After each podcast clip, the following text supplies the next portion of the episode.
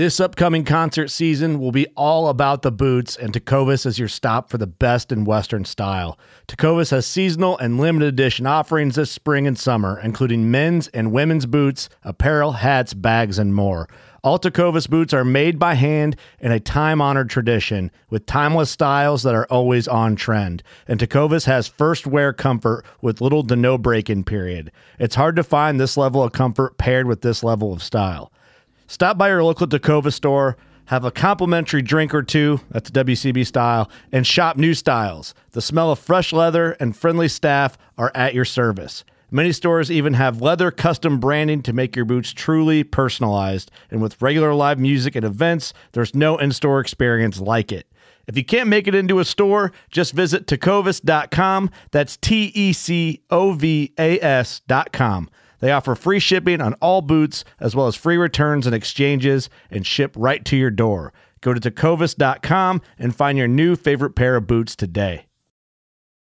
Fishing like a local isn't just about catching fish. It's about connecting with the environment and the people who call it home.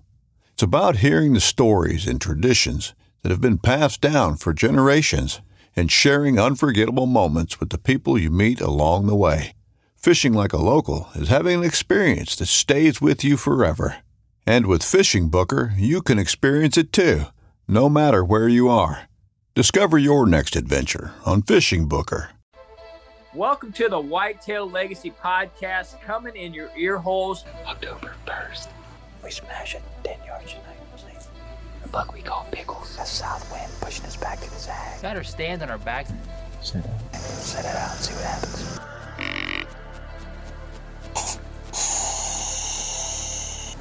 You on it? Alright.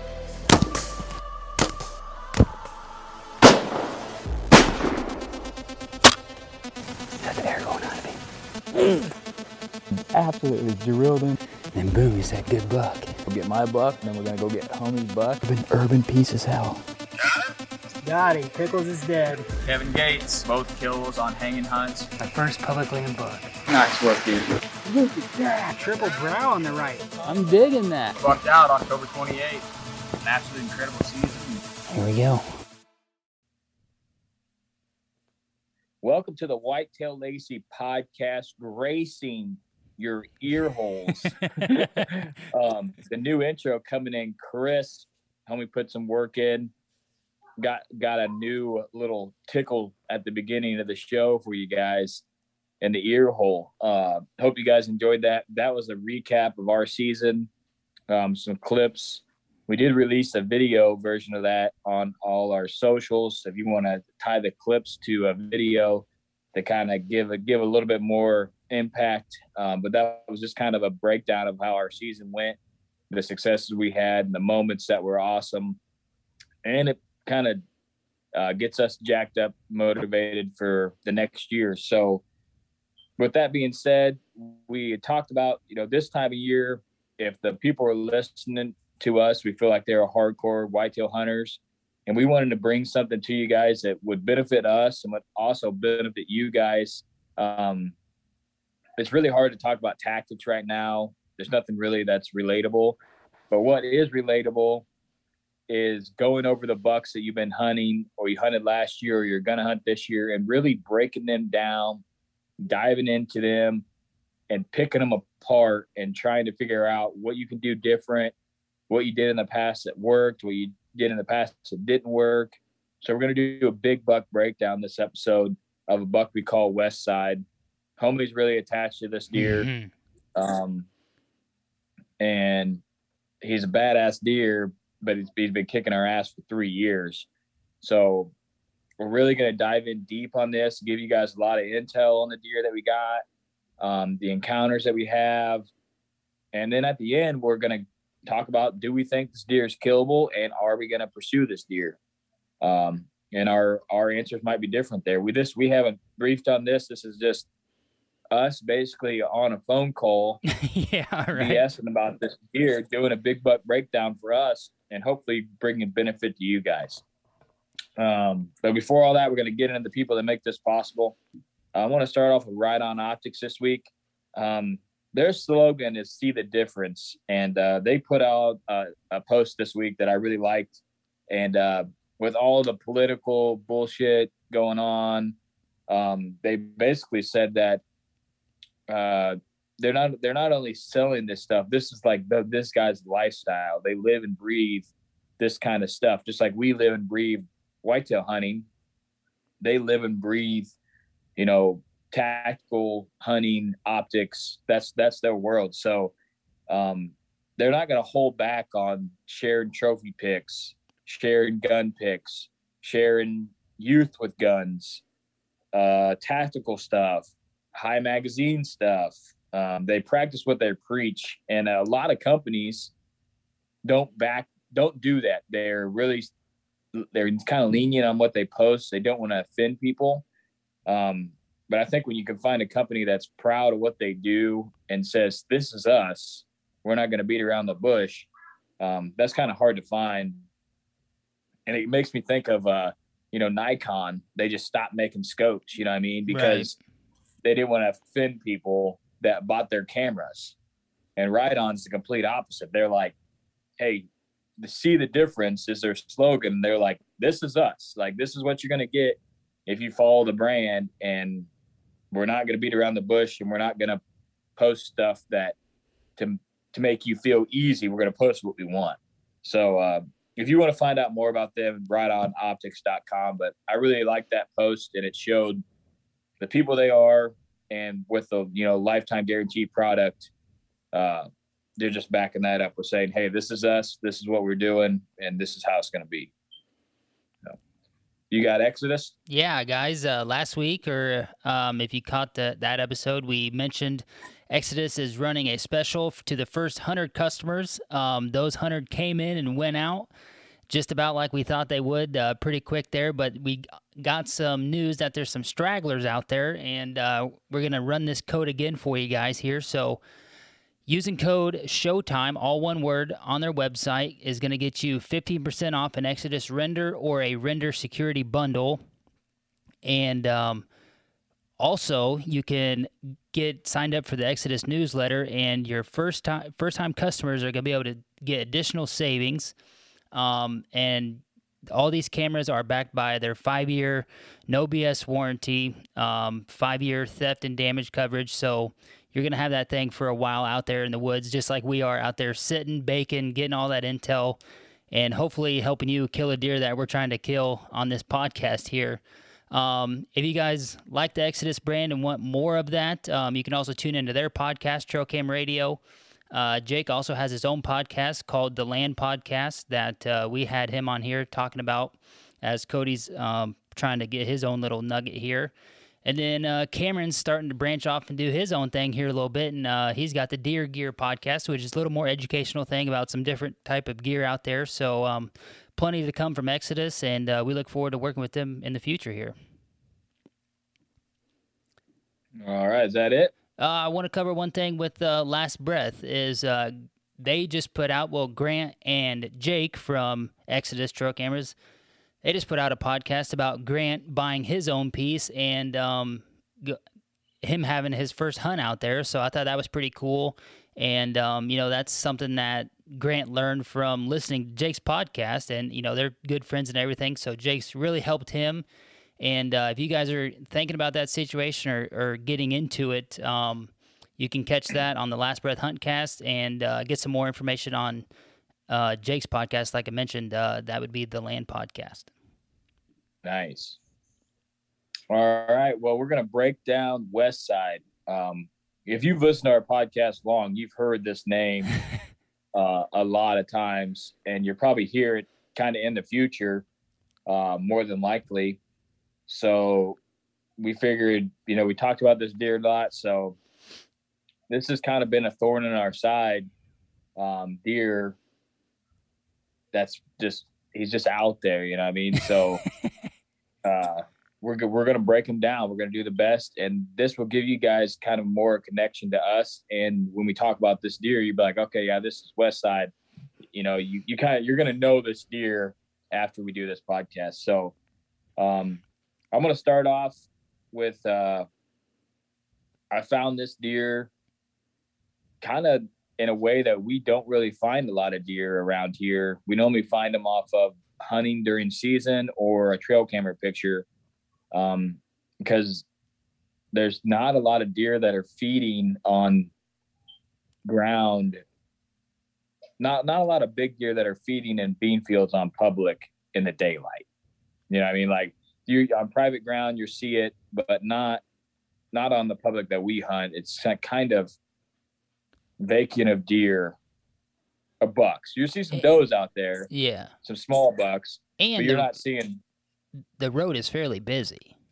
Yeah, yeah. I mean, it's a fairly busy road.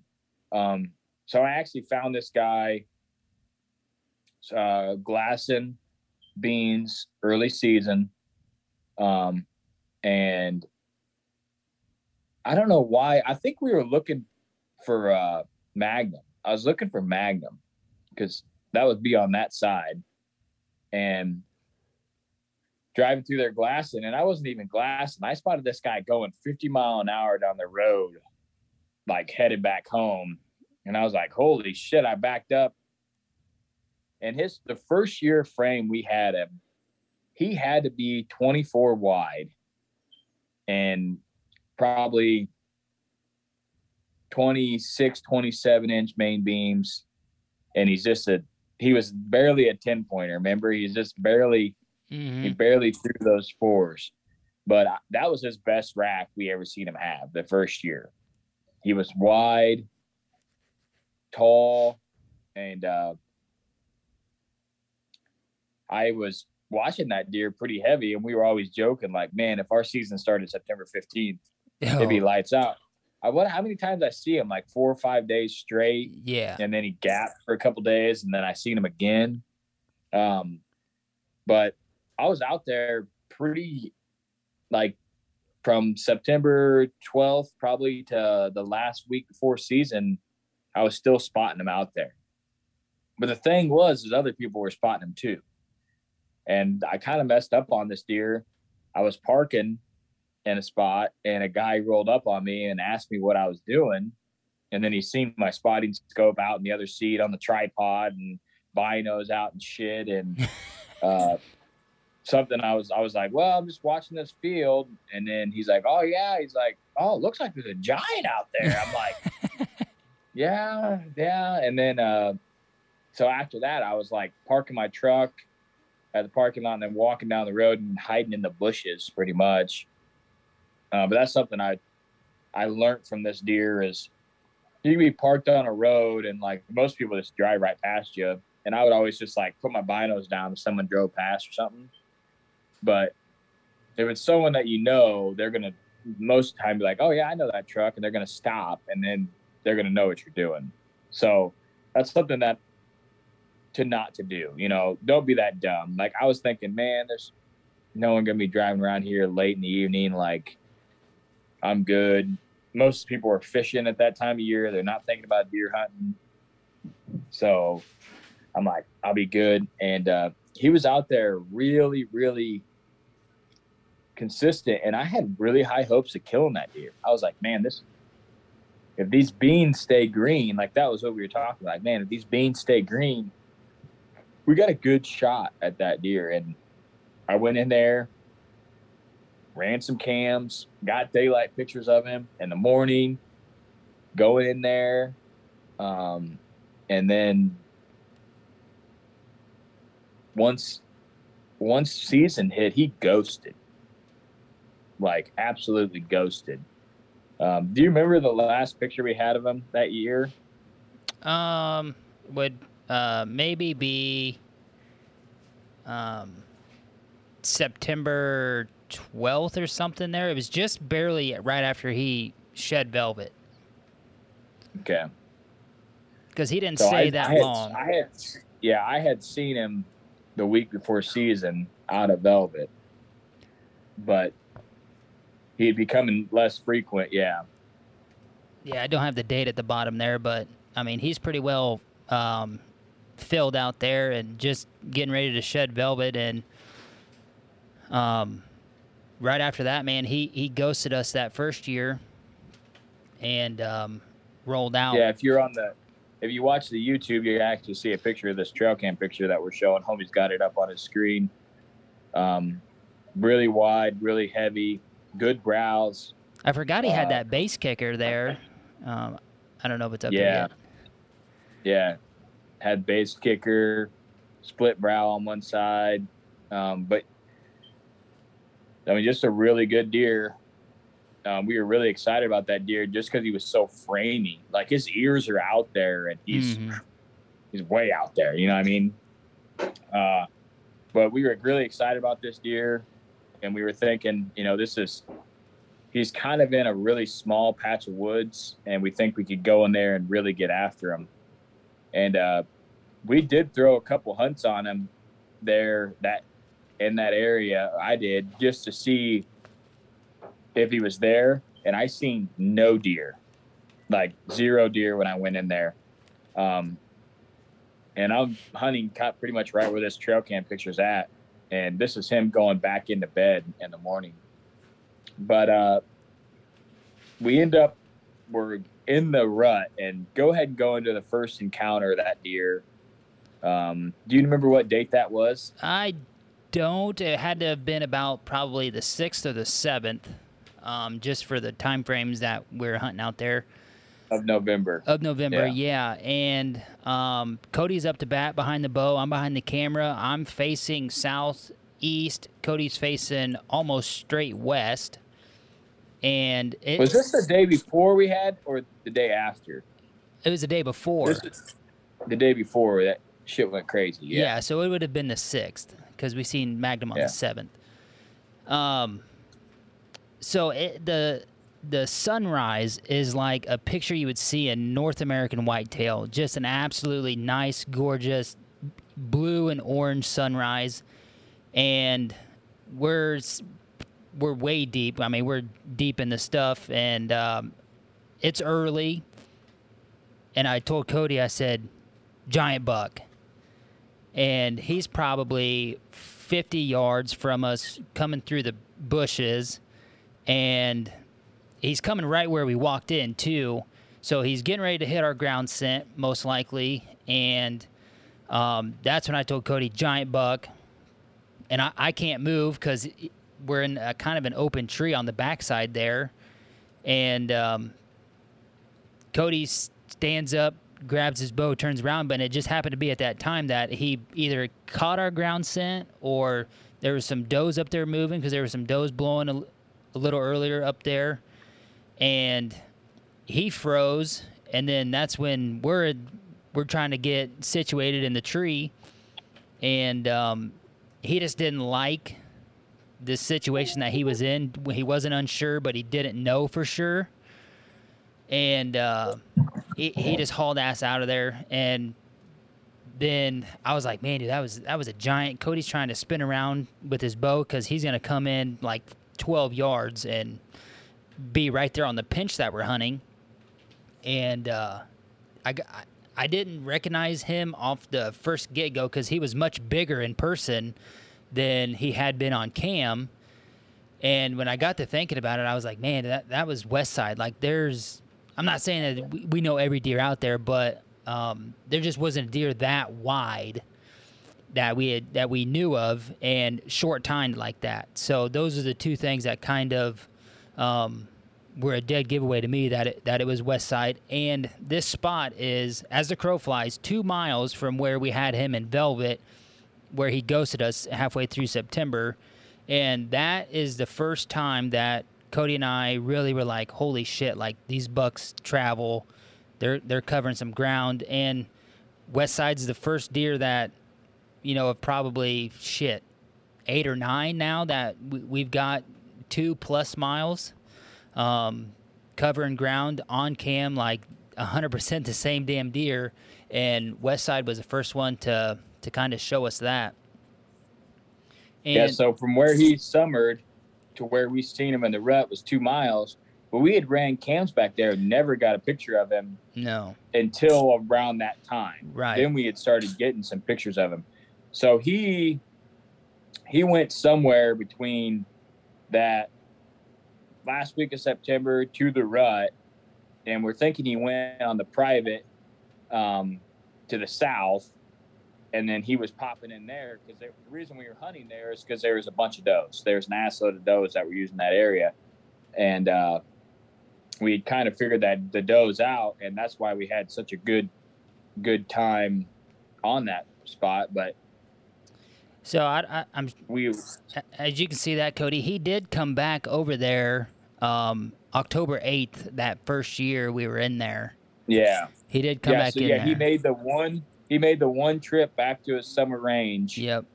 and that that threw us off there because we threw some hunts on him there and remember we went in there a couple times Yeah, I want to kind of hunted that yeah, I want to elaborate there on on something that we learned on one of those hunts. Um, we had a camera up on the edge on a scrape, and that was the one he was hitting on daylight.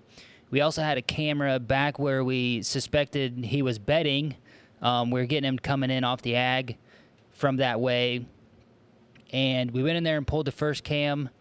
Boom, he's on it um, recently, and then we pushed in to try to go get the second cam. And this is probably you know 60 yards in past the tree we're going to be hunting. And we bumped up like three or four does so what was on that camera on the second camera wasn't going to determine whether we hunted that tree that night or not. Um, we were going to hunt that tree regardless um, if he was on that second camera or not. And we we basically blew blew the hunt before we even got a hunt. So um, that's one thing that kind of stuck with me hunting him that year was you don't go get that second cam until you know you're until it's dark and you're tearing down. You know, there's no need to push in there because you're just gonna bump deer. we did like i said we threw some sets on him in october and we didn't see any deer No, yeah, in that area nope. Just um, we, I sat there November fourth and had Yeah. two does come in. You were in the back, mhm. and then w- there was the next day we met up and we hunted back there, and Yeah. and see that his was the ass. time i see that was the time dude you seen like six bucks back there, didn't that you? that nine pointer's that nine pointer i seen's crisscross Yeah, yeah. that one that was with Magnum is crisscross, yeah and you seen him as a two oh, dude, that as a just two year old. on me, dude. Yeah, that just dawned on me that You I passed him. I didn't even realize that. You didn't see that when I sent in the snap group. I should have killed this deer when I had the chance, and I sent the clip of him coming out following that doe, and then they take off. Uh-uh. Oh I yeah, have missed it. yeah. I was like, I could only I- kill this deer that- when he was two. That just dawned on me that that's crisscross. Yeah, and then uh, when he was three, um, is the year his uh, main beams crossed, and we named him Crisscross. And then I was Yeah. just going back watching the bullshit footage, and I was like, "Holy shit, that's Crisscross!" And then he, I had him on. We had him up on the oak flat, and um, I was like, "Okay, that's a decent buck." And then when his shit crossed in the front, I was like, "Oh, okay." And then of course, you know, now he's he's at least four. I mean, he's four. Yeah, yeah. But, yeah, yeah, that, That's crazy. Yeah, but yeah, you did. You So I- had, you had like five or six bucks back there. You passed that Friday. yeah, yeah. And then I had like nine does that day. That was a kick-ass day. But yeah, that I just that's what it, that's what when you do these big buck breakdowns, you start putting shit together. Shit like that dawns on you. You're like, oh yeah, okay, that's that's crisscross. I got him. I got like a quick video shot of him. He's in the brush, real shitty. Um, and then he loops around. But yeah, that's that's him, huh? That's cool shit. I didn't even realize that. But anyways, uh, That's yeah, another so big buck breakdown. yeah, that's yeah, that's a definite different one. Um, but we're back there, and we get back to this encounter we had of him. I think I stood up too fast and grabbed my bow. It was first thing in the morning. It's hard when there's two guys in the tree. You say big buck. I'm like, where, where, where? Standing up. I think he caught movement of me standing up more than likely. Um, that's a bad mistake on me. He was going to go into our ground scent eventually. Mhm. The wind was good though It was so good. we don't know what he would have did but if he wouldn't have seen us or wouldn't have hit that ground set and not bothered him i mean it would have been a 10 12 yard shot right in the pinch quartering away boom right there dead deer so And you're left-handed. that was def- yeah yeah i've been set up Yeah. perfectly so it's definitely a bad uh bad move on my part about standing up Um, we were pretty jacked up for that hunt going in. Finally back in there. Finally, um, Good time we were kind year. of saving that spot, Mhm. and uh, boom, here we go. And I just got a little anxious, but uh, that that was his definitely his rut range that year. Um, we got a we ended up getting quite a few pictures of him back there, and he kind of hung out there for about two weeks, and then kind of rolled on. Uh, but yeah, that's him coming. yeah, that's yeah, you guys got to watch the YouTube version of him. This is him on the third of November, daylight, and uh, we encountered him on the sixth. So he had come into this in his range, back into that rut, and so we had we'd had these we'd had picture cameras back there and getting no no pictures of him that year. Yeah, one thing that's cool is um, we kind of did see his transition uh, from his summer range to him going um, to his rut range, and we caught that year. I want to say four shooter bucks in three days in daylight, going across this spot. And he happened to be one of them, along with Magnum, uh, another giant nine pointer, another big ten pointer and uh, all over 140 out there. And um, here and then here he is coming up just in daylight, of course. You know, three 316. So he definitely Yeah. right on top of him there. And um, I think that year he was probably the most killable. Yeah, I think he was the most killable. Um, he definitely was more prone to daylight, and he stayed in his rut range a lot the longest I think he ever did. hmm Um, and There's probably less people out there too. yeah, less people. Uh, one thing I did want to mention was this deer loved. Not a lot of deer love scrapes out there, but this year that deer loved that scrape. He hit that scrape multiple times. We got a shitload of pictures of him on that scrape, and uh, I felt really confident that we were going to kill him there. I just Yeah. felt like that was a place we could slip in real easy. Um, but I felt like I was, I think we were overconfident and we wasted some hunts there. Um, because once we were in there and he was pretty sporadic on that scrape once What- season started, we probably should have pulled off and said, Hey, this was good, but it ain't good now. The scrape even was starting to get you where you could tell it wasn't getting hit as much. Yeah, it was But we were so dead set on he's in this area. We just got to set it out. And I feel like that was uh, kind of a, a mistake on our part. We should have either moved those cams to get more intel or moved around to try to find him somewhere else. Yeah, Because that was kind of like one of our top targets that year. Yeah, he was he was like my top two. You know, we had we had Magnum and and then basically him for me. Um, and we we were only running like four cell cams that year, and I don't even think we had any of them on public. Um, we were all just running red cams out there. So uh, we like when he did that transition back there, we didn't know that because you know it was red cams, and uh, this is kind of where not scouting during season hurt us because if we'd have went back there and it's probably the easiest cam to pull right there uh, we'd have been like well shit he's back here now. And then we would have known like okay now maybe we're maybe we don't need to be up there at all. Yeah. Yeah. and uh, so that's something we, we could have done different. But uh, as far as um, the first year hunting like 2019 that's pretty much it. Uh, we were on him. He ghosted us come back and then he's really ghosted us and we encountered him i want to say november 6th and he he caught us and then that was Mhm. pretty much that year for him Yeah, that was it. That year was once that that was the year it closed, so we couldn't hunt early. out there late early. You know, late the season closed out there, so we were kind of stuck on not getting the intel because we pulled everything. Um, we knew that he had lived more than likely, uh, but we didn't know what the people on the private had done. But we know no one on the public killed him, and I don't think a lot of the, people out there on the public were even targeting that deer. They were probably targeting Magnum and other deer. You know what I mean? Mhm. Because they were just. He's not an actual uh, like a high scoring deer. He's just a really wide framey, just cool ass deer. Um, so we're pretty confident the next year going in uh, to say, hey, this is this is what we got going on. So the next year, um, we Yeah. go right back to what we thought. You know, let's put that scrape in. You know, I mean, let's see if he's back in his summer range.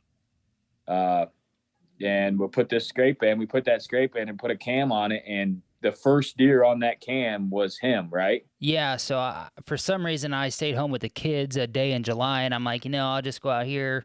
Uh, we'll get this cam up, put this scrape in, and uh, we'll we'll see what happens here. And I literally had a two year old and a four year old out there with me, being loud as hell in the timber. I make this scrape. We hung the mobile on it at like 10:37, and I want to say by 12:30 uh, he he was on cam, and it was like uh, it was like, yeah, man, I'm just coming here to see who the hell was up here, and then he he went back back to bed, and um, I was I was blown away really that we had him in there, and I was like, but good, like you know, so our game plan here is going to be kind of like last year. Hopefully, you know, you made it back, you survived, you're all good, and uh, this year we're we're one year smarter, you're one year smarter, and we're gonna you know have a better plan to come in here and hunt.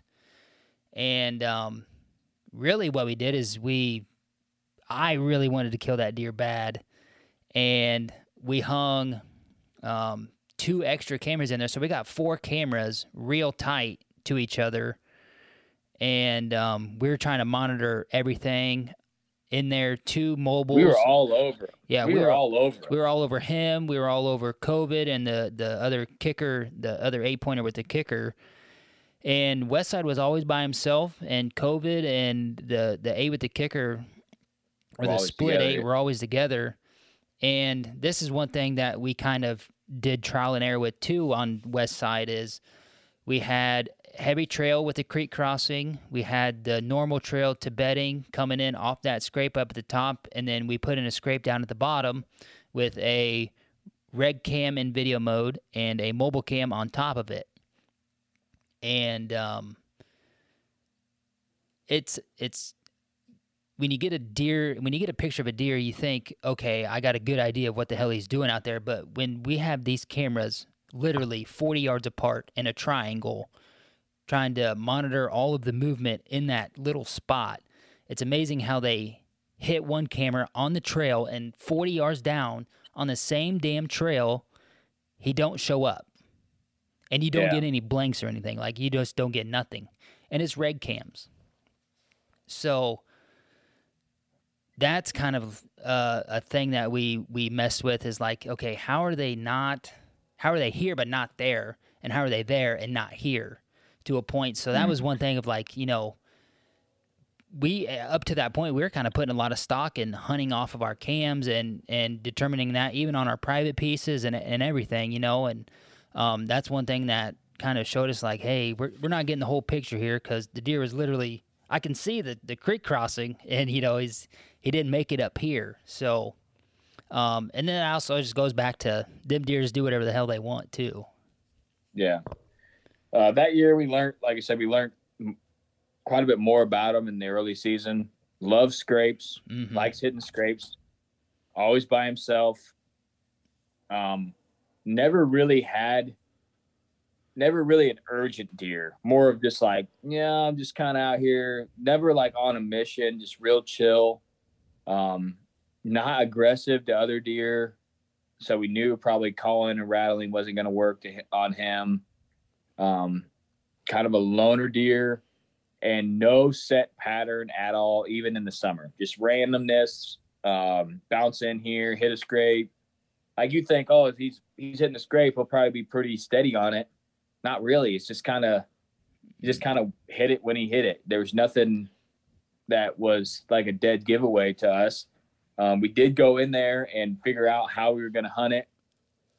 Um, we had other bucks in there too, but it was the same thing. When season came in, it was it was dead, this year dead in there. this year in 2020 he stayed longer he stayed up until eh, well all the deer stayed longer there it was like september 29th because i did that final card pull there Mhm. uh, the weekend before season you know And you went in there and hunted your first hunt of the year, I think. Yeah, yeah. Uh, well, it had been October first. I hunted the first four days that year, and yeah, yeah, I went down there and and tried to sit right on that scrape, or uh, you know, in the creek coming to that scrape, Yeah. and oh man, like we well we had just kind of went in there and, and done some extra scouting, and we found potential bedding area. Got a camera over there on that hill.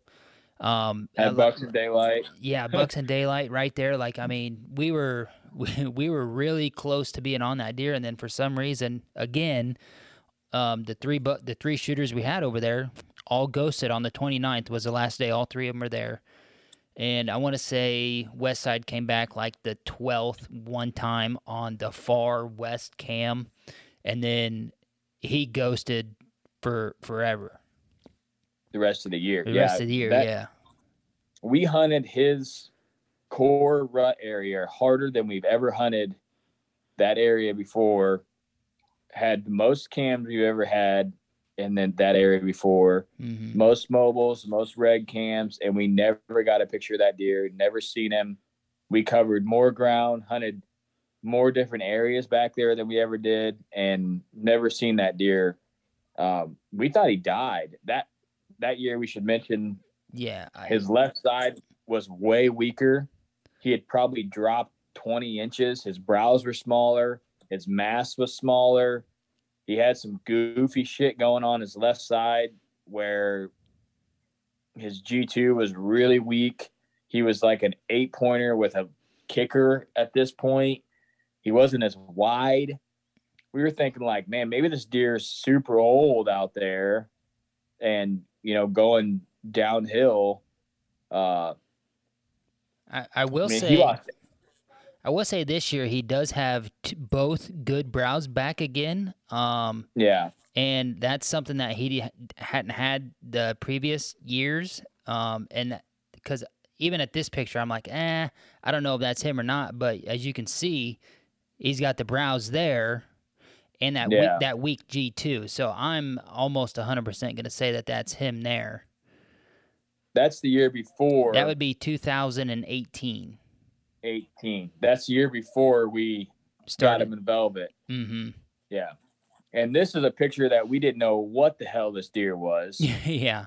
we hadn't we just knew okay here's a giant we got one picture of him And this would be away. Yeah, this would be back in the rut range area too. this would be a rut range area yeah. So we were like okay there's a giant back here during the rut like this deer is huge. And then we finally put the pieces together. Okay this is him you know a couple years in. Um yeah we never seen that deer in the rut or all season. Again the season started you know cut early um and we had a good feeling that okay he's even less impressive this year yeah. uh Now you're just killing him because he's he's dead. badass. yeah you know but if he if he isn't if he didn't die of old age or something you know health reason i don't believe he got shot uh just because he's not he's even even worse than last year um and for the amount of cams what do we have out there like Holy 16 or yeah, we had we had a shitload.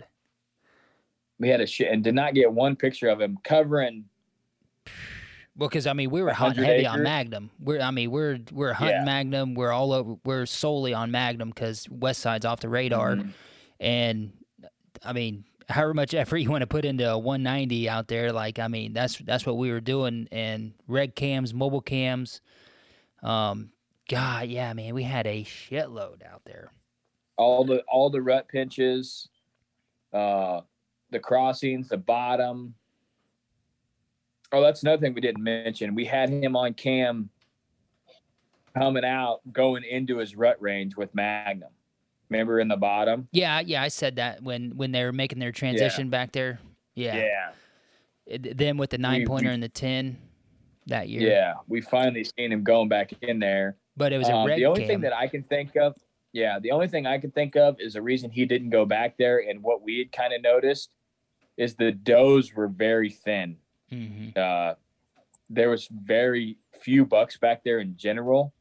We believe that the private that held most of the does, that has most of the food plots, um, killed most of the does. Uh, that's what I believe, anyways. Or they were holding all the does because the new property, the new property owners had bought that. They had reestablished those food plots. They were very good, and they were either holding all the does or they went in there and wiped out a lot of does. Because you you hear that all the time. You guys need to kill does. You know, you have more buck competition and all that, whatever.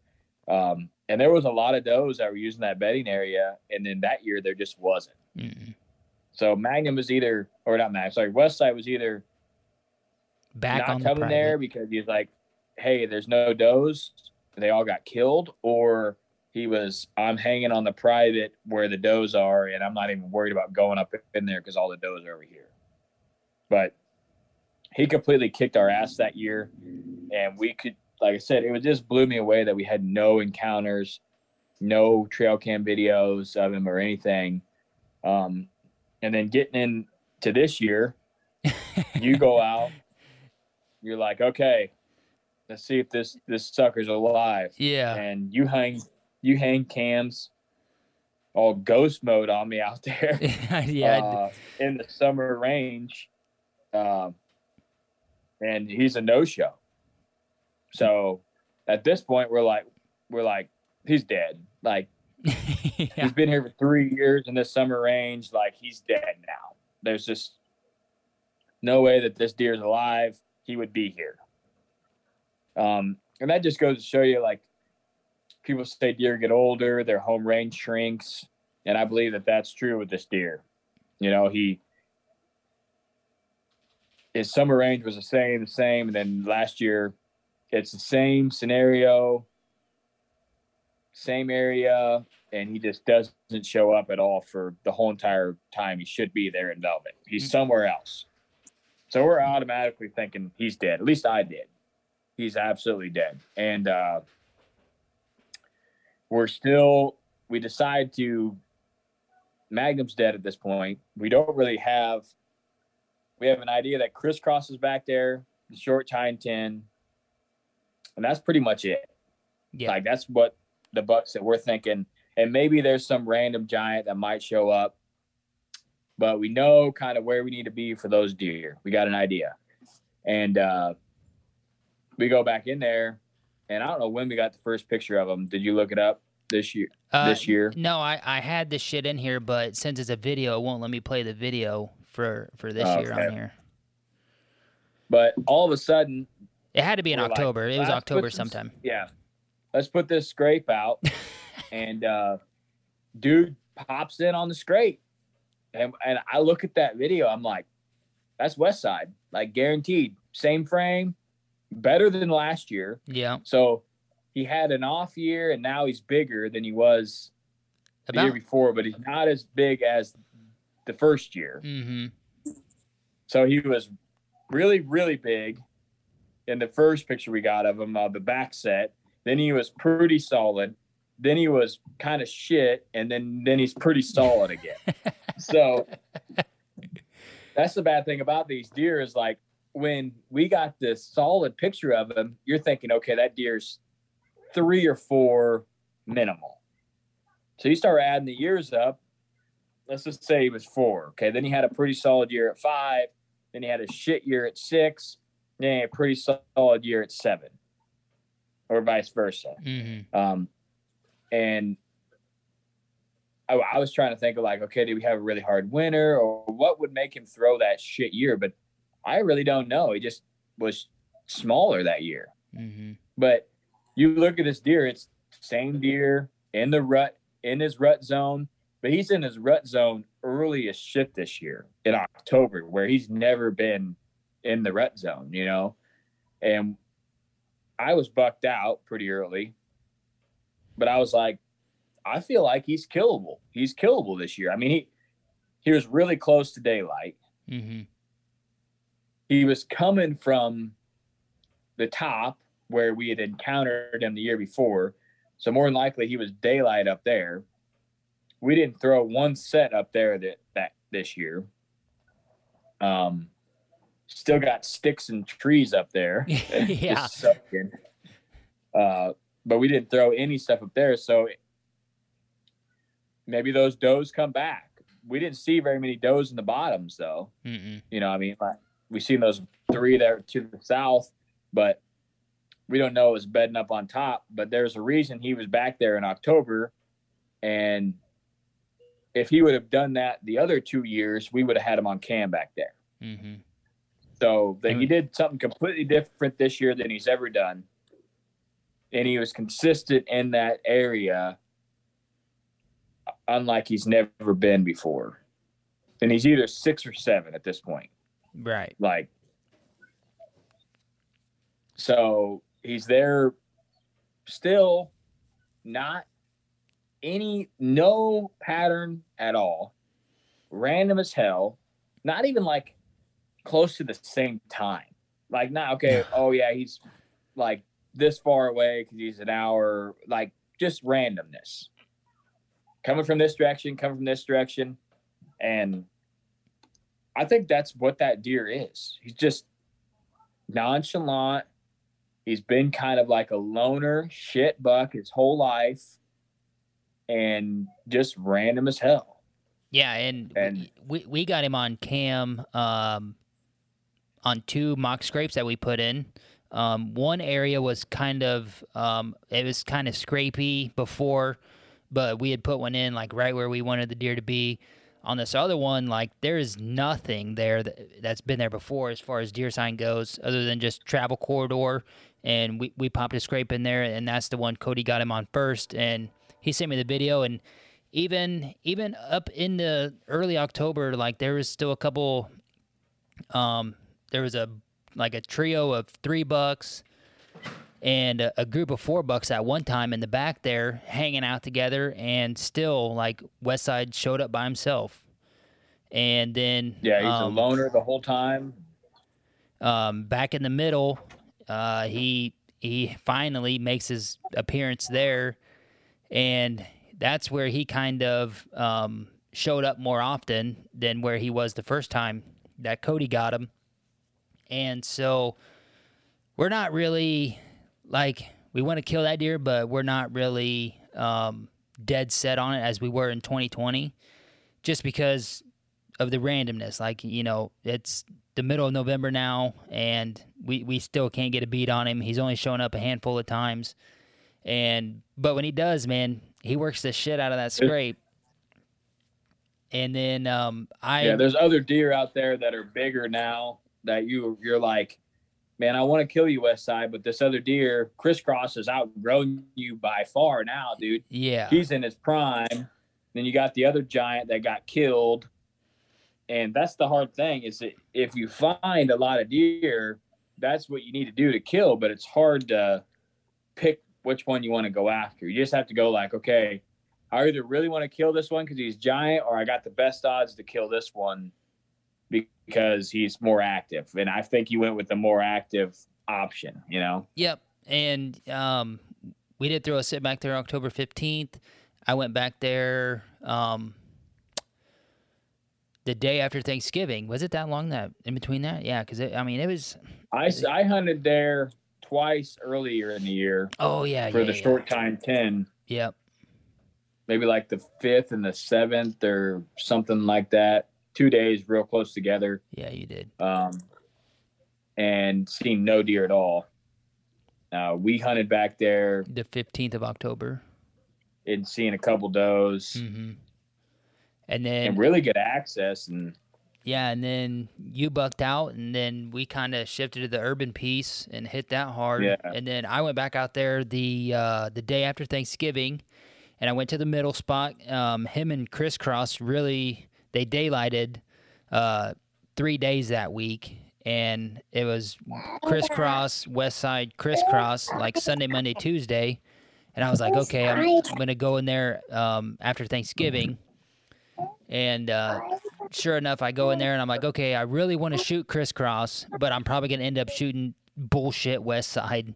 And uh, just because that's kind of how, how the shit goes, you plan on one thing and, and the opposite happens. But um, I actually ended up seeing crisscross that night. I I knew that I seen a buck up on the ridge there, and um, I tried to call at him, and I I knew it was a shooter for sure. And you're trying to self film and all that shit, and uh, I didn't know at the time that it was crisscross until I come back home and hell, I was looking uh, here probably a month later at the film, and uh, he come down to probably 90 yards, and I got a decent shot of him, and he's looking at me straight on, and his main beam's crossing the front. So definitely him, but I thought it was this other eight pointer, and um, that was that was it for Westside really um, as far as this year goes still haven't heard of anybody killing him or um, him showing back up on cam to verify that he made he made the season. So um, we're kind of in limbo of of what we're gonna do. Uh, Like we didn't pursue him much this year, um, unless he just gets on a stupid pattern or we feel like he's really really killable. Um, don't see much effort being put into him, and um, not even not even probably gonna waste a cam on the west side. Maybe we we have to wait to see Yeah. what PT does. Maybe we'll get one up there for him. But um, yeah, as far as at this moment in time, West Side's still out there kicking for now. Um, Yeah, we'll probably throw the the WG cam on the WG tree by the road, Yeah. guaranteed. yeah, that for sure. But other than that, I If he hits any- that fucking cam, I'm like yeah, if West Side was on that cam, like, Yeah. okay, he wasn't. that's over. He wasn't 19. Yeah. I got the pick right there. Yeah, Wild game been hanging Uh, out there a while. yeah, Uh, um, the two questions you got. yeah. Um, you know, over the years, when do you think he was the most killable, or did do you think he was killable at all? I I think he was killable. Um, in 18 at the beginning of November, we couldn't hunt out there. Unfortunately, it was closed, and um, as no, that was 19. My fault. Uh, so at 19, we, we you seen him out in the bean field. We're feeling really good. We got a giant located. Um, and then he kind of ghosts us. And then the next year, we got him on cam again. We're feeling really good going into season. And I, I, with going into season, I felt like he was killable, but it, my, my aspirations quickly diminished because he didn't show back up on cam there even the first week of October. And I'm like, oh shit, here we go again. Like I'm already kind of moving past West Side. And then when we didn't have shit this year, like you're just like, okay, you know, it's over. You don't you don't find a deadhead out there. You don't find a shed off of him. Like you know, it's it's over. You know, if you don't get him in the first two weeks. And um, but I do think, I do think that uh, first year in 19, that first week of November when we couldn't be out there, uh, he was definitely the most killable. A lot of the Bucks were really that year though, right there in that time. Yeah. Yeah. I feel like that was a hot week out there. A lot of does that were in that area that were hot and we just couldn't you just couldn't hunt it. It was unhuntable at that time period. hmm So we had we missed out a lot of opportunities on that. Um I think for this deer, the reason he's not killable in my mind, or I don't, don't want to say not killable, but extremely hard to kill, is because he doesn't follow any rules of what a big buck does. He's kind of a oddball deer, and you know, there's a lot of there's bucks that you can figure out how to kill them. Okay, this buck really likes scrapes. I know where the core scrape area is. Okay, this buck ruts in the same area. I know the pinches that he likes to use. This deer, this deer, early seasons here, um, you know, and maybe he hits a food source. I can catch him on the way. I have no idea where this deer feeds. I have no idea. I have no idea where this deer beds. I have no intel to him because even during the summer, he would bed in random spots. We would get him coming out of bed, and what do we have him? We had like 45 minutes of trail cam video of him. Yeah. in the same spot for the whole entire time. Con- continuous video, basically from 3 a.m. until like 3:37. Um, I yeah, Yeah, I, I wish I could. I wish I could show you because Yeah. I could have played just the whole fucking thing while we are doing this podcast. Um, he's just standing Yeah. there eating a bush. It's uh, early, early October, and uh, I think he was hardhorn there. Yeah. And I mean, he just he just standing there looking at the camera, eating on this bush, and literally chilling. Yeah, he. Another thing about that deer, he didn't he didn't mind cameras at all. Like zero No, loved noticed cameras. that they're even there. He did, did not care at all. And we see we have other deer that act different. They're kind of head bobbing or timid. This deer Walk right up to it. stand right in front of it, don't care. He- he's almost he's like cocky the way he his demeanor. He's slow. He's aggressive on the scrapes, but not like aggressive to other deer or either with another deer. Um, never had a broken tine. Always, you know, heavy. Just even the kickers.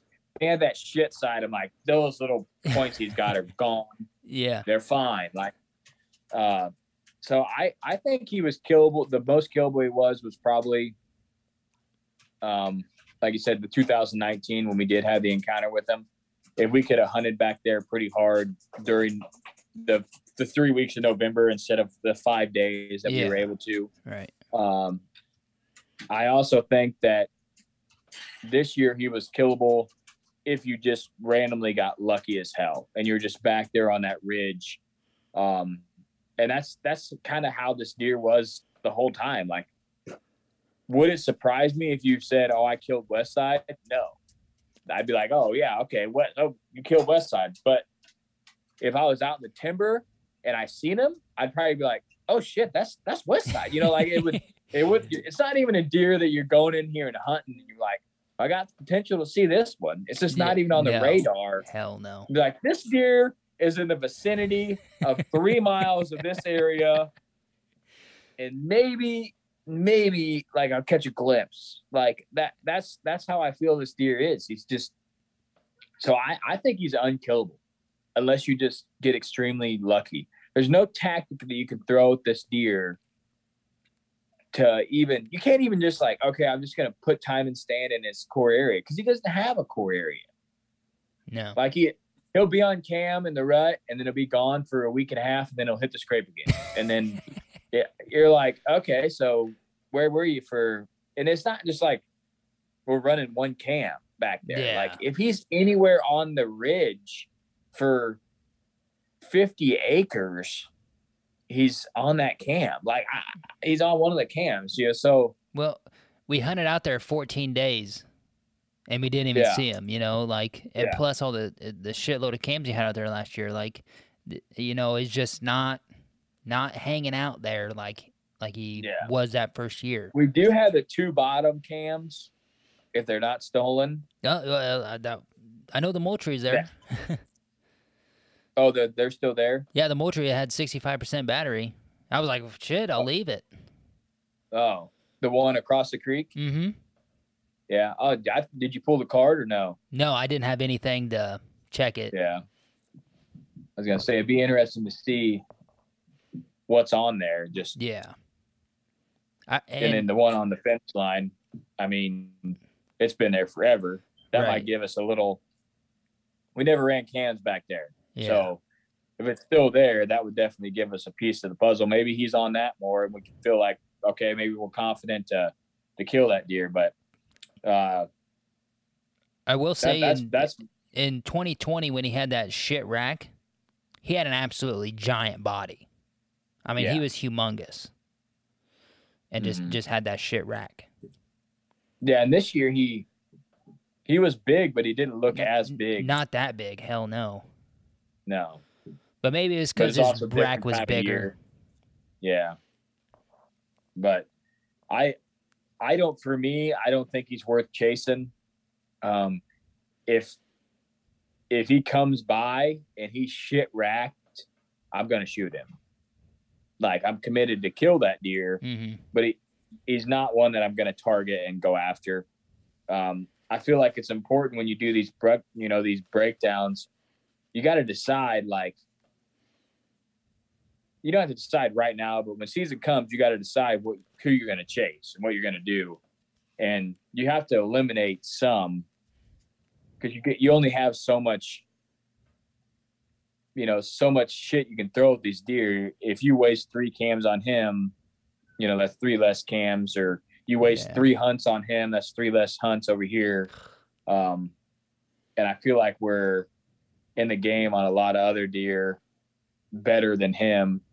Even if you don't put size as a picture, like I feel, I feel like crisscross is more killable than this deer, Mhm. and crisscross is pretty random, you know. Yeah. But we just, I feel like I, you to kill him would be more like I'd be like, oh, okay, yeah, that's feasible. But this deer is just not not in the books for me to kill. But he has he has been a deer that taught us a shitload. Yeah. Like taught us like we're really good at getting deer on cam. Like I feel like that's one thing that we are really good. We're really good at figuring out where they're at, going in there, either making a mock scrape or figuring out how they're using the ground and getting them on cam. We we we can do that. It's just the limited time that we have to hunt is the the draw the line on you know whether we kill them or not. But uh, we that was like you said the first deer that we realized that two miles to them is nothing even during the rut. That's like not shit. That's as the crows flies. You know what I mean? Mm-hmm. So, um, two miles going to ag every day ain't shit to these deer, and that's something that when we first started hunting, there's there's it wasn't even in our brain that they would do that. And it's like a rough two miles too. It isn't like a yeah. across the field, you know, hey, it's like it's a it's a rough two miles, um, and they're doing it. This deer doing it all the time. So I learned that that helped me out, and it was a good learning for me to say, just because you get attached to this deer and he's really active in September, don't feel like you're going to be able to kill him in October. You got to get your October data. Like, okay, cool, he's there close to season, but what's he going to do during season? And I, I don't give a shit what you say. That week before season, there's something that happens to them where they they know they start doing funny shit, and it it it's this deer was instant. Like Yeah. getting close to season, let's start doing weird shit. Let's stop showing up on cam. and it's not like we're going in there and pulling cams and bumping the deer. We're running mobiles, and he's been there forever, and then now he's just gone. And we're not getting other people walking through there. There's no stands in this area. There's Mhm. nobody hunting this area. He's just leaving to leave. You know, and we thought it was acorns for a long time, but there's no damn acorns on the whole entire property almost. You know, so he's maybe he's going two and a half miles to acorns somewhere. We don't know. But that's what I'm saying. Like you can hunt a deer and we don't know where this deer is bedding. We don't know where he's feeding. We've scouted that property nonstop and it's really hard to find a bed out there and be like, okay, this is this deer's bed because X, Y, and Z. Mhm. Because they just travel so much. So I'm yeah, out on there's, West Side. yeah, there's few spots where they got everything they need right Yeah. there. You know, they, they're they're gonna have to move move quite a bit, and I'll I'll agree with you. Um, West West Side's pretty much in the trash. Um, if he if but if he does come by, I don't care what he looks like. I don't care if he's got a spike on one side. Like I'm gonna, but and we know it's him. Like Yeah. I'm I'm gonna I'm gonna smoke him. Just just because I want to know, I'm gonna send his teeth in and know how want to know how old he is. Like you know, were were we right on that? You know, were we within a year of his age? And um, just learn a little bit more about that and try to get that dialed in. And because as we know, we're we're not very good at that. So um, I'm I'm out as far as uh, you know dedicating two or three cams for him. So Yeah. it was, it, it- which is crazy. Like it's a complete 180 in, in the last you know year and a half of what Mhm. it was. You know, it was like hard on, boom, done. It was a fun, it was an absolute fun chase though, that deer. Yeah, Because we just got so much. He's got to be top five picture, like how much data we have of it. oh yeah, so much data. He's up there. We got like so much data, so many trail cam pics, so much intel, so many trail cam videos. One encounter, like I feel like we've encountered every deer out there more than one time. You Mm. know what I mean? So Yeah. just hard, hard as hell to kill.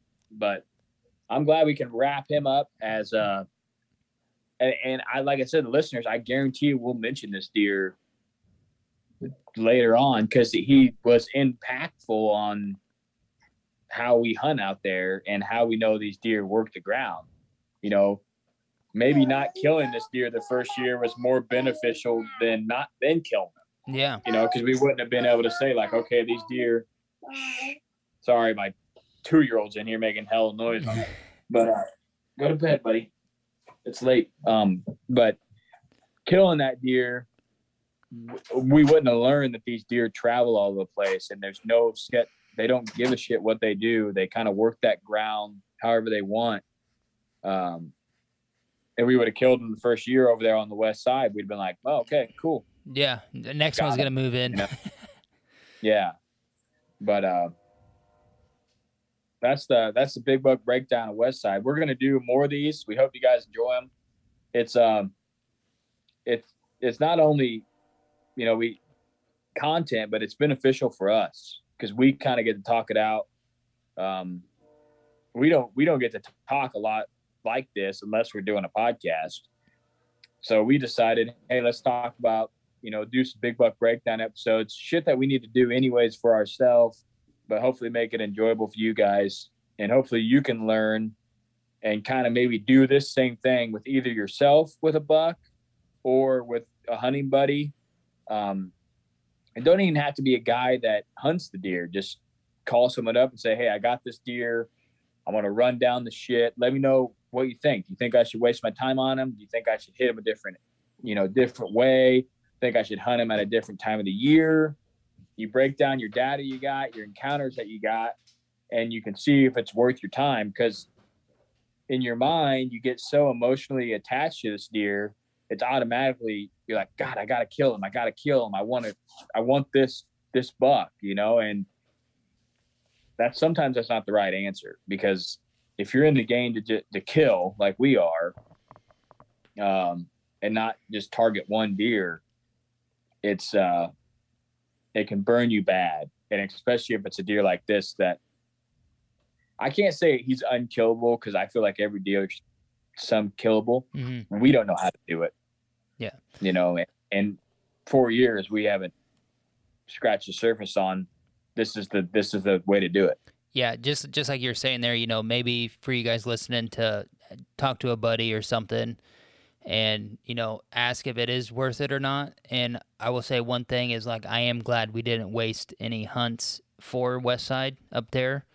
and that, you know, no no matter how much I wanted to kill that deer or no matter how high I put him on the hit list or, you know, whatever, like I'm proud of the fact that I was real with our chances of killing that deer and just pulled pulled out, you know, and, and that's Yeah. something that you got to do if if if you want to have a chance at killing a buck. mm-hmm. yeah I, I wrote him off way before you did Yeah, you were was- ready to I give was- him another go I know. I was And like, I uh, was if, like, if he's not bro, here in Velvet, if he, yeah, Cody's trying to talk. He's like, I was like, let's just, I just want to see what he looks like here in Velvet. If if he's not here, then then I'll be done. And I I snuck out two cams and put two cams out there for two weeks. And if he wasn't there in two weeks, like that, that some bitch wasn't gonna be there. Yeah. I, I'm like, ah, I'm I'm out, bro. I'm out on him altogether, and uh, moved on to more addictions. Um, but that's how it goes. But we hope you guys enjoyed this. Um, we're gonna do a few more of these. We're also gonna throw a couple legend episodes at you. Um, got a pretty solid one coming up. Pretty excited to do that one. Um, and uh, just keep trying to do what we can right now during this time of year to make our 2022 season better. And uh, I think I don't know what other bucks we're going to break down. We got a few, um, but I know that one of them, Trailer Park, if we do him, he's pretty high on my list. He's probably number two. I Yeah. like that deer. yeah, I like I like Um, that deer a lot. I like that deer. So we're gonna throw. We can kind of. That's kind of a newer deer that we got. Um, I don't know if we'll do PT just because I don't know how much I want to give away of that deer. Okay. Um, but uh, we could also we're kind of in the limbo stages of if we're going to keep the lease or what deer we're going to be able to hunt there. But there's some there's some the broke the broke bean buck going to be a Should be. giant. I Yeah. mean, You're talking, you know, it should be like Booner almost. Yeah. So, and he was pretty reg. He was reg. I feel like he's pretty killable. Yeah. So it's definitely a thing we got to talk about. But uh, we're going to end it here, guys. Appreciate you listening to us all the way to the end. Um, we love you guys. Always try to do the right thing, try to leave a legacy, and Whitetail Legacy is out.